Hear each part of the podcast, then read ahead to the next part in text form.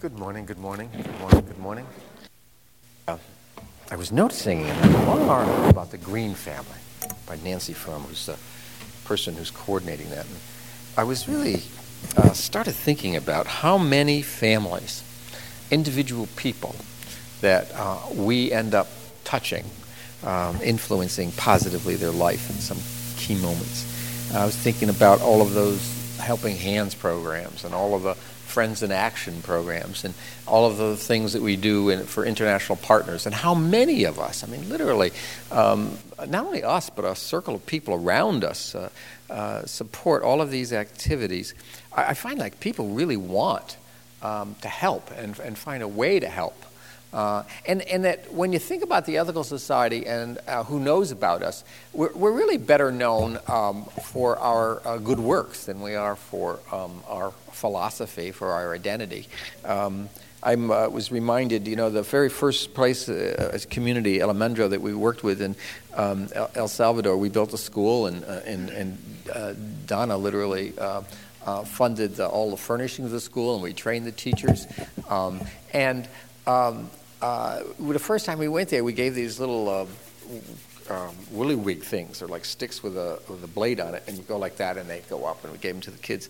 And I remember going back there, and um, uh, uh, uh, the classic little old lady, although she probably was younger than me, um, came up to me, and she started pointing and jabbering, and I, at that point, could speak virtually no Spanish.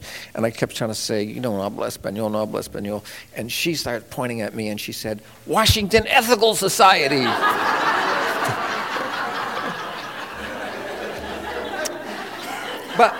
reading about uh, the Green family um, got me thinking about Hurricane Katrina and, and what it reveals about our national culture and how much our national culture um, doesn't have the mood and the attitude that uh, seems to be here among uh, people in our community. And, and what it means, I think, about the national character are the obvious things. Uh, the first thing, of course, was the, the incredible rush of solidarity and caring and the great generosity for strangers in trouble. And with it, the condemnation of the government for not being there to help. But the second thing, image, I think it came from that, was, was the, the, the, rich white people loading up in SUVs, driving to safety with credit cards, not really thinking about the fate of the citizens that didn't have the cards and didn't have the credit cards and got trapped by the flood. Um, and, and, then there was the image of um, that exposed the institutionalized uh, racism that we can see in virtually all the cities in the United States. Um, people of color caught up in a vicious cycle of poverty without sufficient ladders of opportunities. Um, and, and, so, therefore, in harm's way every day in lots of ways. Now, all of these images could motivate us to really change America for the better. But actually, they have not, have they? I mean, it's all kind of faded away. Um, another metaphor kind of quelled the public uh, empathy.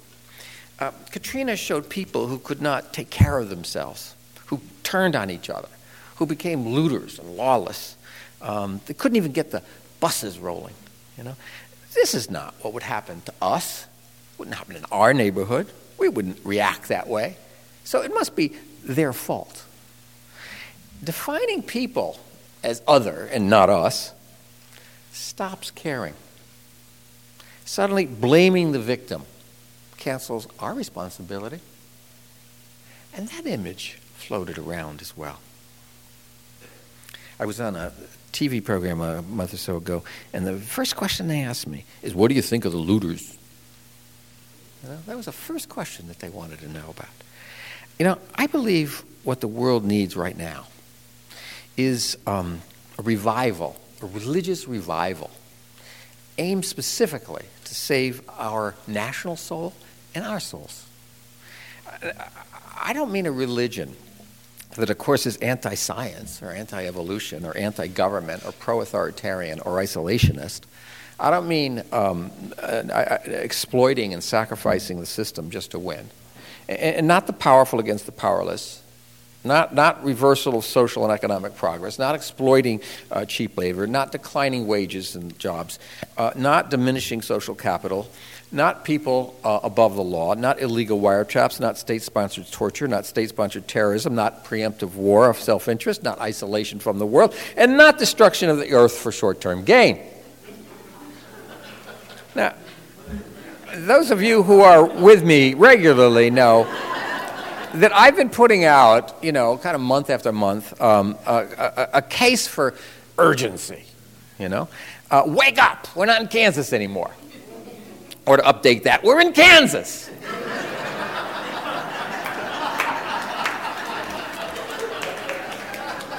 what, what I get, what I get in response is yes, events call for urgency.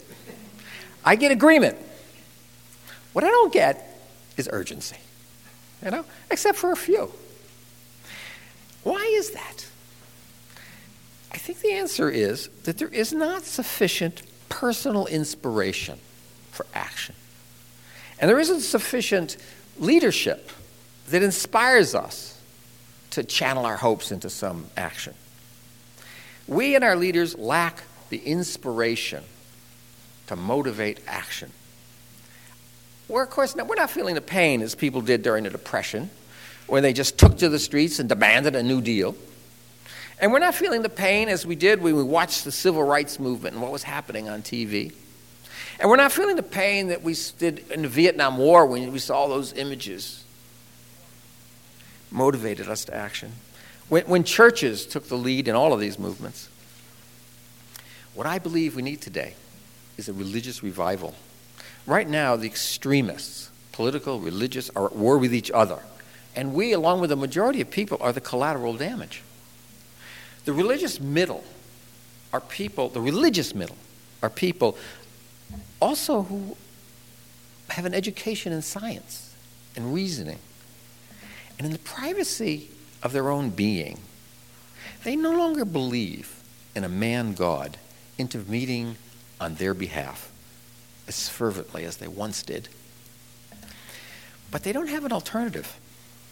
So mainline religion tends to go through the motions of religion, enjoying the aesthetics, the music, the poetry, the rituals, the potluck suppers, the community of it. The revival of the middle requires a rebirth of the concept of God that integrates old religion and new science and creating some kind of faith that you can wholeheartedly believe in because it's real to you. What we need is a new kind of religion, a, a reconception of what's meant by God. Now, I, I realize that many of you here have decided decided not to believe in God. The God of your childhood seemed rather unbelievable and unreal, a cruel delusion, perhaps, leading to hypocrisy uh, meant empty rituals and, and requiring some self delusion. Yet, whatever rejection of God that you did, it was based on the God you knew and the religion you knew. It was based on a certain poetic image that was presented to you. Well, as adults, free of religious bondage, let's reconsider not what we don't believe, but what we do believe. And my thesis is that the phenomena of God is more than a poetic image. The poetic imagery of God was created to describe a real and recurrent human experience. Generation after generation, people had an experience that they needed to communicate. It came from virtually every century and every culture. They were trying to describe something, and they had to use the language of whatever metaphors they had. And our ancestors did not read, they didn't have training in logic or reason, they didn't have the language of science, but they knew their experience and they created poetic images, stories to convey the meaning. Now, if you argue that a man God in the sky, whose laws are mightier than any human law or ruler, is not credible, you are left with the question what was the phenomena that religious people were trying to capture in all of these centuries and cultures, what were they trying to capture with these metaphors? What does the God concept intend to represent? And, and what language do you use for the meaning that those God stories, at their best, were attempting to communicate? How do you talk about it? If we have no language for it, we can't talk about it at all. Now, my thesis is that the phenomena called God represents our faith in the natural power within the human spirit that makes us care about each other just as we care about ourselves. And it identifies that innate capacity in our human nature, our natural urge to do good, a yearning to be part of a world that promotes the well being of all. The Ubuntu idea that my self esteem depends on your welfare. Your welfare is good, my self esteem. How are you? If you are well, I am well. Our challenge is to strengthen our personal experience, our actual experience of good, so that we feel sufficiently inspired by it, so we can bear witness to it, so we can bring it to bear in relationships and moments that we're in, so, so we can elicit it out of other people, so that we can create a society based on that experience. Now, today, my aim is to literally strengthen you in your faith in the power of goodness within you. Not with anecdotal stories that will move your feelings, but with scientific research aimed at convincing your literal reasoning brain that the phenomena is real. I want to ground it in science so you feel very certain that the people who have, what, who have po- poetically called God had something that can inspire you as well, so that you can practice finding it, tuning into it. Now, you, you may choose to call this good, or you can call it God. You can call it the Holy Spirit or the higher self, or you can call it love. You can call it moral sensitivity. You can call it, as Kant did, the urge to do good, or as Emerson did, the voice of God within. You could call it the human capacity for doing the right thing. You could call it social intelligence. Whatever you want to call it, whatever's comfortable in your language, I want to uh, emphasize its reality, its centrality to our life.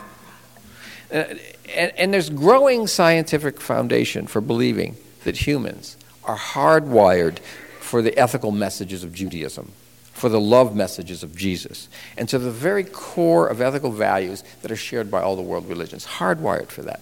The phenomena of a voice speaking within us, or of a capacity for goodness that's there awaiting cultivation, is in fact being, support, being researched by something called positive psychology, and they have results. Now, what, what, what, what they call the phenomena is empathy. The religious term would be our God consciousness, our awareness of everyone as God's children. You know? that, that concept of empathy is defined as the ability to know the feelings, perspective, and goals of another person and care enough to help. The ability to know the feelings, perspective, and goals of another person and to care enough to help. That quality in us, that capacity in us. Now, the research makes three points. First one, empathy, our capacity to do good, is hardwired dimension in our human nature. Second, that empathy must be turned on and it can be turned off. And third, today, empathy is being turned off rather than on by fundamentalists and political leaders and the media. Let me give a sampling of the literature, and then we'll get to the turned on, turned off part. And this all comes from the, uh, a journal called The Greater Good. Uh, some of you may subscribe to it. It comes from the University of California at Berkeley. It's, it's wonderful. Uh, Dr. Frans de Waal is a leading primatologist and author. He wrote The Evolution of Empathy. He says our, our self interest requires that we be able to read people so that we can understand the situations we're in. In fact, in fact he said if you, if you find a person not very good reading people, you start worrying they may be a little dangerous, they may be mentally ill. You know, we, we pick that up. Uh, the golden rule, common to all the religions, would not work without the capacity to mentally trade places with another person. Now, Dr. de Waal cites two major reasons for empathy to evolve. First one is that human offspring benefit from a very long childhood where they can't communicate, and they survive only if the caretakers have the ability to understand what they need. females who respond to their offspring's needs out reproduce those who do not. Now, the, the, second reason that cooperation is our species' greatest is that our cooperation is our species, species' greatest uh, survival advantage. I mean, we're not bigger, stronger, faster, we don't reproduce more, but we cooperate like nobody else.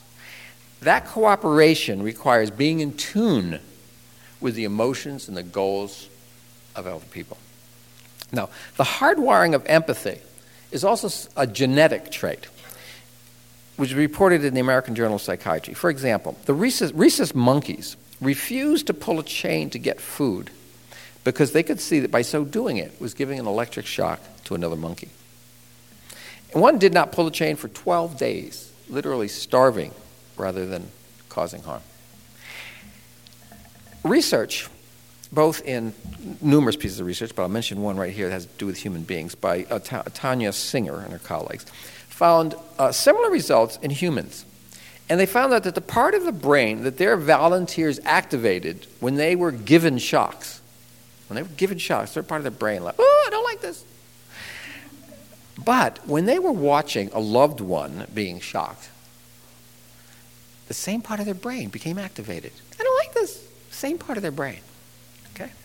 Dr. de Waal concludes with a warning. He said, Human beings are hardwired to experience empathy because it's necessary for us to build our cooperative societies. But empathy can be turned off, and we need to learn how to turn it on. Now, there, there's some good reasons to be able to turn it off, he points out. Um, uh, anyone in a bad mood would definitely ruin your day every day. I have to meet one of them if we were always that open. And, and, and you'd have trouble feeding yourself. Uh, you know, we once raised rabbits, and it was really hard for me to kill the rabbit, blah, blah, blah. But every time we finally served the rabbit, no matter how chicken like it was presented to me, I would get this nausea and I couldn't eat. And I kept thinking, this is ridiculous, you know? But the next time the rabbit was, I couldn't eat it. What this is ridiculous? What part of me, uh, some part of me would not let me eat this thing. So we stopped raising rabbits. But if empathy can't be turned on, you can't eat. Turning empathy off also protects you from danger. J- just as you're comfortable with people like you because you get them, you know, you also suspicious of people that you don't get. People who have a different culture from you, outsiders, strangers. Now, one, once a person is not one of us, we become objectify them. I mean, if we're not reading in their humanity, they just become a, a, an object. You know, a, they're Reds or gooks or terrorists or liberals or rednecks or atheists or baby killers or fundamentalists. Once we make them not people, our empathy's off. Enemies, by definition, enemies are justifiable to hate. I mean, we can justify hating enemies. That's what, that's what it means. That's what the word's about. Goals like universal human rights and all, all men created equal and inalienable rights for life, liberty, and the pursuit of happiness, that's not possible unless every human being is part of an us. Adler wrote that our challenge uh, to end evil is to personalize the depersonalized. Said that's what it comes all down to personalizing the depersonalized. Dr. de Waal concludes that there, there, there's hope uh, for the world, a cooperative world, because empathy overrides hatred if you can turn it on. Um, he gives this example. Uh, in, in, 2004, the Israeli Minister of Justice caused a very big political up- uproar for sympathizing with the enemy because Yosef Lapid questioned the army's plan to demolish thousands of Palestinian homes in a zone along the Egyptian border. Why did he do that? He said, I was watching the evening news when I saw a picture on TV of an old woman on all fours in the ruins of her home. And I thought, what if she were my grandmother? Lapid's grandmother was a Holocaust victim. Uh, another example is that when Marcos, remember Marcos was being dis- deposed as the president of the Philippines? It was because of a public outcry. People went to the streets. They gathered in great crowds to protest. And the army took up a position to stop them. And it looked like bloodshed was certain. Then a man began shouting into a bullhorn. He shouted for the captain in charge. I want the captain in charge of the army. And finally he said, Jose, this is your uncle Antonio. Listen to me. I'm here in the crowd. Your mother, your sisters are here with me. Your grandmother's here. Your cousins are here. Our neighbors are here. Jose, are you going to kill us? What would your father say, Jose? This is your Uncle Antonio. I'm asking you, don't embarrass the family. Stop aiming your guns at us. The captain ordered his troops to stand down. The confrontation ended without violence, and Marcos resigned. When the depersonalized crowd becomes personalized, empathy overrides hatred. But it's hard to turn it on. How is it turned on? How is it turned off? Researcher Darlene Francis, experimenting with mice, shows that empathy turns on empathy. Some mothers calmly, responsibly nurture, groom, and feed their young. Other mothers nervously fret, but are less responsive to their offspring's needs. The empathetic mothers raise mice who became similarly responsive mothers and the unempathetic mothers raised unresponsive mothers. Well, researchers then switched the newborns at birth. So the common nervous mothers were raising each other's genes. The nervous mothers again raised more stress sensitive offspring, who as adults were easily startled, too fearful to explore the middle of the cage, and perform less well on cognitive tests. The conclusion empathetic responses turn on your empathetic abilities. Now, today, very few people are championing the caring side or even the caring God as a priority compared to being tough or sucking it up or going it alone or, uh, or righteous God. Now, the lack of priority is very evident in the trends over the last few decades in our society, where empathetic care is actually decreasing. You know, as, as working parents, we give our children less and less attention. How can we? And, and as exhausted parents, we can be less responsive. Families are living very far apart compared to every other time in history.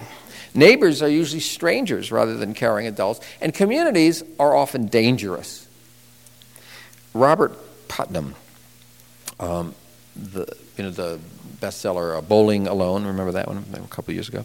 He documents that people socialize far less now in churches and civic groups and bowling teams. And he shows that as social connections, as our per- personal relationships with people diminish, social and economic inequality also increases. A lack of socialization, knowing lots of people personally, makes us more and more depersonalized. And we lose the ability to empathize because that's what turns it on. See if you identify with this uh, following example. It's from psychologists um, Philip Cohen, Carolyn Cohen, and Nira Met. Um, uh, they're writing again in The Greater Good, and they're writing about personal relationships. See if, see if this is at all sounds familiar to you. Husband Rick gets home from work. He's already home. He's been home 30 minutes, in fact, and he is slumped on the couch. Uh, and at that moment, uh, his wife, Anna, uh, enters the living room. Um, how come you didn't put your things away when you came home? I'll do it in a minute. It's been a whole bunch of minutes. I've, I, I have your clothes and papers dumped on the dining room table. The kids' toys are in the kitchen. I trip over everything trying to make dinner. Give me a break. I had a horrible day, exhausting drive home. I'm fried. Don't ask about my day. After I got home, your mother called. She kept me on the phone for an hour, yelling about some cousin of yours who insulted her. I suppose you were at your usual sweet, patient self, trying to calm her down. No answer. Doesn't deserve an answer. Listen, Rick says. Listen, I've had it with you, Anna. You're out of control. You're always on me. Maybe you need a more patient wife, she responds. Maybe you need a more patient wife, she responds. Leaving the room, he says, Maybe I do. Your diagnosis? Better communication skills? Yeah, yeah, yeah. Well, these psychologists propose that it's more than that. It's a fundamental failure of empathy. The, they define it as their, their inability to imagine what their partner is feeling and thinking. Their studies show that there's a correlation between people who can state during a disagreement the other's feelings and thoughts and their general satisfaction with their relationships. And interestingly, note that both parties in a relationship has to be able to do it for it to work. But it works. There needs to be some kind of internal intervention. When we're faced with personal conflict, something that calls on our higher self at this moment, or something that we decide, I'm going to pray on it, or you can ask for your God voice. What should I do now? I mean, if I was really the goodest person on the planet, what would I do now? I may not choose to do it, but it would be good to know what that would be. Or it could be just a habit of pausing and trying to tune into your empathetic power to figure out if I were her, what would I be thinking, feeling now? Right? Whatever you want to call it is not important. There needs to be, though, some conceptual technique that you have for yourself that you use to turn on your empathetic imagination when you need it. Now, Rick could have responded empathetically to Anna's frustration about the conversation with her mother. Could have said, you know, well, thanks for settling down. I'm sure spending an hour with her was a big sacrifice. Appreciate you do it. Um, or, or Anna could have left his sarcasm just pass. I mean, he had said he was fried. He's not going to be at his empathetic best. Most upsets come when you're tired and hungry or hungry. Let it pass. Or, or Rick could have moved to pick things up. Couldn't have put them there in the first place, knowing that it would affect her. Anna could have responded to Rick's bad day. Rick could have been grateful that Anna was cooking. Having thoroughly not gotten each other, though, their empathy was off and they quickly escalated to killing the relationship. We're not really right for each other. What kills relationship is not things on the table, it's not making dinner without uh, help or appreciation, it's not complaining, it's not blaming, it's not sarcasm. What we need from each other is that empathy, that the sense, the experience that a person who loves me gets me. He gets someone else has a sense of what it's like to be me right now. That's a very satisfying experience. We want it. Empathetic responses transcend that sense of isolation. If we can't do that for each other, then we can't get each other. The relationship feels dead. It feels it doesn't exist actually, because the relationship is that ability. And when it doesn't exist, why not kill it? Let it go. What turns off empathy is chronic depression and anxiety. Usually that results from a family history of unempathetic parents who are not good caretakers, who generated in the family atmosphere stress, anxiety, and conflict. So that you carry with you that. Or the second thing is just high levels of stress. Um, you're, par- you're just too exhausted to get up to empathetic power. And, and, that could come that within the family there could be a lot of stress, division of labor, poor decision making, poor conflict resolution, disorganization, a child in difficulty, a sick relative, or leafy roof, bulls overdue, whatever, illness, whatever stresses you. Or it could be outside. You're stressed with your job or the world.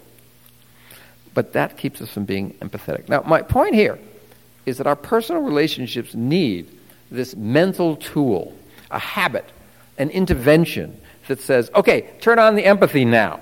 I'm going down a track of being turned off here.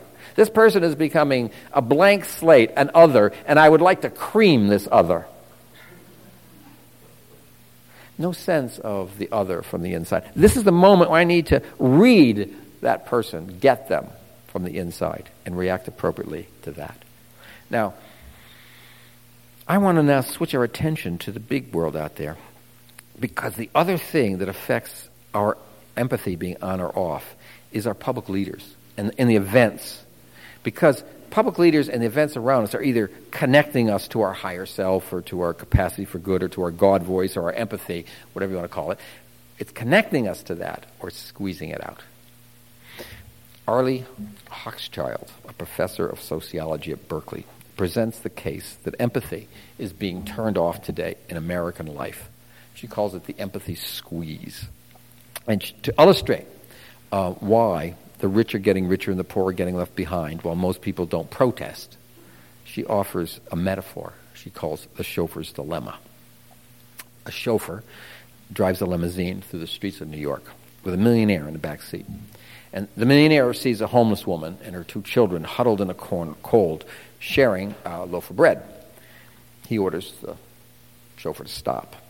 The chauffeur gets out, opens the passenger door for the millionaire, who walks over to the woman, snatches the loaf of bread, and returns to the car. Now, the chauffeur, who's known hard times himself, feels qualms about what his employer has done. But he closes the door, returns to his front seat, and drives away, saying nothing. Now, in real life, we are in the role of the chauffeur, bewildered, dismayed, but unable to respond to what's happening. Now, you might, might think this story is extreme, but let's consider some of the facts. Our government has bestowed the greatest gift uh, in history to the rich in tax cuts, budget cuts, and government contracts, often no bid. Like the chauffeur, nobody is stepping up, stepping forward to prevent that. Meanwhile, high gas prices harm the poorest people who can't afford the gas, while American oil companies gain the highest profit of any business in all of history. The long term unemployment has risen since the 2000 election, but long term unemployment insurance uh, benefits have been cut. Aid to the cities is down 15%, and that's to pay things like libraries, after school programs, health clinics. According to the Center for Budget and uh, Policy Priorities, the loss of federal funds from the 2006 tax cut, Bush's tax cut, will mean $925 million less for Head Start and education. Head Start is going to serve 100,000 fewer people. By 210, the elementary and secondary education will be cut by 4.6 billion, 12 percent. 670K uh, thousand, 670,000 fewer women and children are going to be served by the Women's Infants and Children's Supplemental Nutrition Program. 370,000 fewer low-income families, elderly people, people with disabilities are going to receive rental assistance. In 2006 alone, the Bush budget would cut housing and community development aid by 30%. Meanwhile, the 2001 tax cut has given to every millionaire an average of $93,500 and to every middle income person, $217. By 2010, the bottom 20% with an average income of $12,200 will receive 2% of the benefits. Of the largest American corporations, 82 paid no taxes, income taxes whatsoever. That includes General Motors, El Paso Energy, a lot of ones we'd recognize because they're the largest ones. Uh, they, did, they did not pay taxes during at least one or more years since 2000. Now, the story of the millionaire is camouflaged as tax relief the gives to the richest and the budget reform that takes from the poorest. The millionaire taking the bread is graphic, but not an exaggeration. Why doesn't the chauffeur do something? Why do Americans approve tax cuts, even though they diminish their social and infrastructure and benefits? Answer religious and public leaders are turning empathy off rather than on. Uh, I want to consider some ways, five to be exact, in which our higher self or our capacity for empathetic action is being squeezed out systematically. The first one President Bush has made himself a wartime president. The effect has been that both the left and the right, politicians, media, religious leaders, you and me, focus mostly on war issues. You know, the incorrect or deceitful reasons for the war, the poor conduct of the war, the justification for the war, the injustice of the war, the cost and losses of the war. Criticism is unpatriotic, yes or no? Is it effective against terrorism? When should our troops return home? What power should a war president have? Each war issue is stressful it grabs our attention, grabs public attention away from all other issues. This focus on war requires turning off empathy. The way to wage a war, to support a war, you've got to turn off your empathy towards the enemy. Killing people requires depersonalizing them. It's not a normal human natural act to kill somebody. You've got to depersonalize them for that. Even if you oppose the war, you have to turn off your empathy. Because if you really care about it, watching and personalizing the death and dismemberment and destruction every single day in Iraq is too painful. It's, it's too emotionally paralyzing to pay attention on the person to person level. Therefore, the war turns off our empathy. It, it makes it harder for the chauffeur to read and respond to the impact of other issues. Okay. Eh, we have a president and a vice president who have gone into cities to say to people, a nuclear bomb could be smuggled into your city. We once had a president who said, We have nothing to fear but fear itself. Big difference, right? Increasing fear and the pain of war shuts down our ability to feel empathy. Okay, a second way that our president shuts off empathy is by redefining the role of government. Now, most Americans once believed that government was good. It was on their side, it was building social infrastructure, it was roads, schools, safety net in troubled times, helping people get ahead. Most people believe that we should be a middle class society without much of an upper class and not much of a lower class, and government should foster this ideal. Most Christians thought that the progressive tax on the rich and helping the poor was a Christian ideal. 2003 Roper poll asked, Do you think the Bush ta- tax, uh, relief mainly benefits the rich? Now, of those who agreed the tax cuts favored the rich, 56 supported it anyway. And among those earning less than $30,000, almost half still supported the tax cuts. Why? Why? Because government is no longer us, it's a they. The bureaucrats inside the Beltway you know, they're bad, they're wasteful, they're a burden on your back, they're an enemy to be feared and defeated. They think they can spend your money better than you. We're going to starve that beast that devours your wages. So the chauffeur decides, why not save a dollar, even if the rich get more? At least I'll be killing the beast. A third way that empathy is being turned off is the presidents can't help you government or shouldn't help you government. As government does less, problems get larger. As people worry about their welfare, their own stress makes them less able to empathize with other people. You know, many families feel a squeeze between hope and prospects. Um, hope comes from the American belief in progress, upward mobility. They identify upward with people wealthier than I am, more, more powerful, more successful, more fortunate now. That's who I want to identify with. It's uplifting. The chauffeur does not want to identify with the homeless lady because as long as he has a job, he has a chance to make it to the top or the back of the limousine. He has hope. But meanwhile, his prospects are disappearing. Declining industrial sector that paid high wages, slow uh, growth of new jobs, especially good ones, and declining earning power and declining job security. Hoping for one thing and then bracing for the other creates a lot of personal anxiety that shuts down empathy.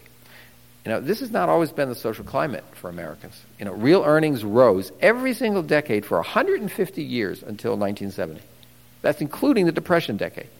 However, tough the job that you had, however long your hours, however bad your boss, the rising paycheck inspired hope for a better future for yourself, family. But after 1970, real wages stopped rising. Wives took paid jobs. Hours worked increased 19% from 73 to 96. Involuntary uh, job loss, debt, and bankruptcy has risen steadily since 1970. Before 1970, the American social class structure had a top like an orange, very few at the top, most people in the middle. Now it's beginning to look like an hourglass. Jobs in the middle are fewer and fewer. This means the chauffeur is more likely to fall to the bottom than rise to the top. So when you fear you're not getting ahead or being downsized or not able to find a good job, uh, paying job, or that the whole culture is not a rising tide, you feel like you got to handle your own problems before you handle someone else's. I mean, charity begins at home, becomes the mood.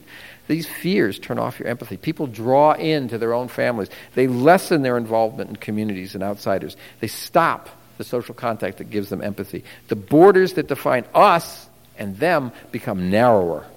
And then we're less able to bond with other citizens to pursue our common good. Now, a fourth way empathy is turned off is by redefining what it means to be a good person. You know, the chauffeur's empathy leaves him not feeling very good about himself by just driving on. That doesn't feel good. So the politicians and the religious leaders help. by redefining good as a matter of judging rather than caring. You are a good and moral person if you disapprove of abortion and gay marriage and stem cell research and evolution in the schools and government spending. You believe those things, you're a good person. People who don't are a bad person. The moral cover for giving less is to privatize social welfare. Churches should do it. Personal charity should do it. Uh, which means that people get a sense that they're feeling like they're doing something. I feel good about what I'm contributing. I'm buying one of those little wristbands. But they're never giving enough to compensate what the government is cutting back. A fifth way empathy is being turned off if you cannot count on economic progress, you know, if you can't count you're part of some upward mobile thing, you can get hope at church. A church that promises that you are going to progress to heaven.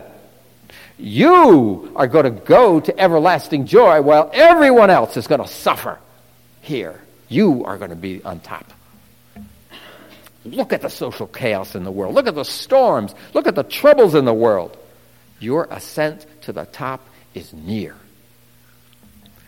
Foolish? In a recent Gallup poll, 36% believe the world is coming to an end. 36%. You know, that's not a small little lunatic fringe. It's a large, big lunatic fringe. the Christian novel series, get this, Christian novel series, bestseller, Left Behind, has sold 62 million copies. As life at home is getting more difficult, our president rechannels hope for a better life away from government, redirects fear and anger toward a foreign enemy, and champions a religious message that shuts down rather than turns on empathetic caring. What's going to turn on the chauffeur's empathy, allowing him to recognize he has the power to act, to stop the car, to, to tax the millionaire, to provide job training, education, housing, health care for everybody? We can do this. How are we going to do it? We need to turn on our empathy. We need to preach it. And we need to know how to be it, to tune into our empathetic uh, abilities, powers at the moment of stress and difficulties. You know, Felix Adler, uh, as I do, did not believe in a man God in the sky. But he appreciated it as a metaphor that conveyed ethical values. A metaphor that if you talk to it, it, it could give you advice. And who cares what it is? It is my better self, it's my wisest self, who cares? But to ask oneself the question, what would my God say? What would be the ideal, best, goodest, fairest, kindest thing to do if I could do it? To ask that question is really important, Adler realized. The religious problem is that not everybody interprets the Word of God as ethically as Moses, or as lovingly as Jesus, or as universally as Buddha. What the world needs is a new agreement about the nature of God. You know, Adler's titles were not uh, End of Religion or Death of God. His titles were Changing Concepts of God, Reconception of the Spiritual Ideal. He was a reconstructionist. He, the religions of the world have a common core of ethical values. And these values are the ones that create the conditions in which humans thrive respect, truth, love, justice, responsibility, forgiveness. Religions share the belief that the divine dwells within each person. Whether you want to call that the God within, the Holy Spirit, the human worth, the capacity for good in the human spirit, whatever you want to call it, something good is there. The competing idea has always been selfishness, as if that were the reality of human nature. And, and materialism, as if greed was a source of happiness. Now, we, we have evidence that feeling oneness with other people, caring about other people as we do ourselves, is hardwired into our human nature. But what we need to do is to insist that good and God are one, that the true God is the one that expects us to hold other people sacred in all dimensions of life, personal and public. When, when people talk of God, we should be not withdrawing as non believers. We should propose that God is the power in the human spirit that makes us care about our neighbor as ourselves. That, that God is the power in the human spirit that yearns to be part of a world that promotes the well being of one and, and all. And that so called God consciousness, if you will, that ability to know the feelings, you know, to be omnipotent and uh, uh, uh, uh, omniscient in the sense of knowing the feelings and the perspective and the goals of another pe- person, trying to perceive that and care about that. That consciousness is what we need to strengthen. We need to express our faith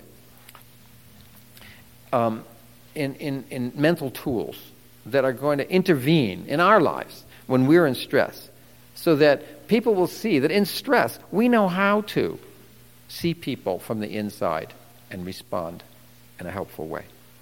Now, to express our faith, we're going to have to personalize the depersonalized. And that means in every discussion we and you find it, I mean, the way people talk and gossip and characterize each other, I mean, it's happening all the time. And every single time you allow someone to depersonalize somebody else in your presence, you're turning off empathy, yours and theirs.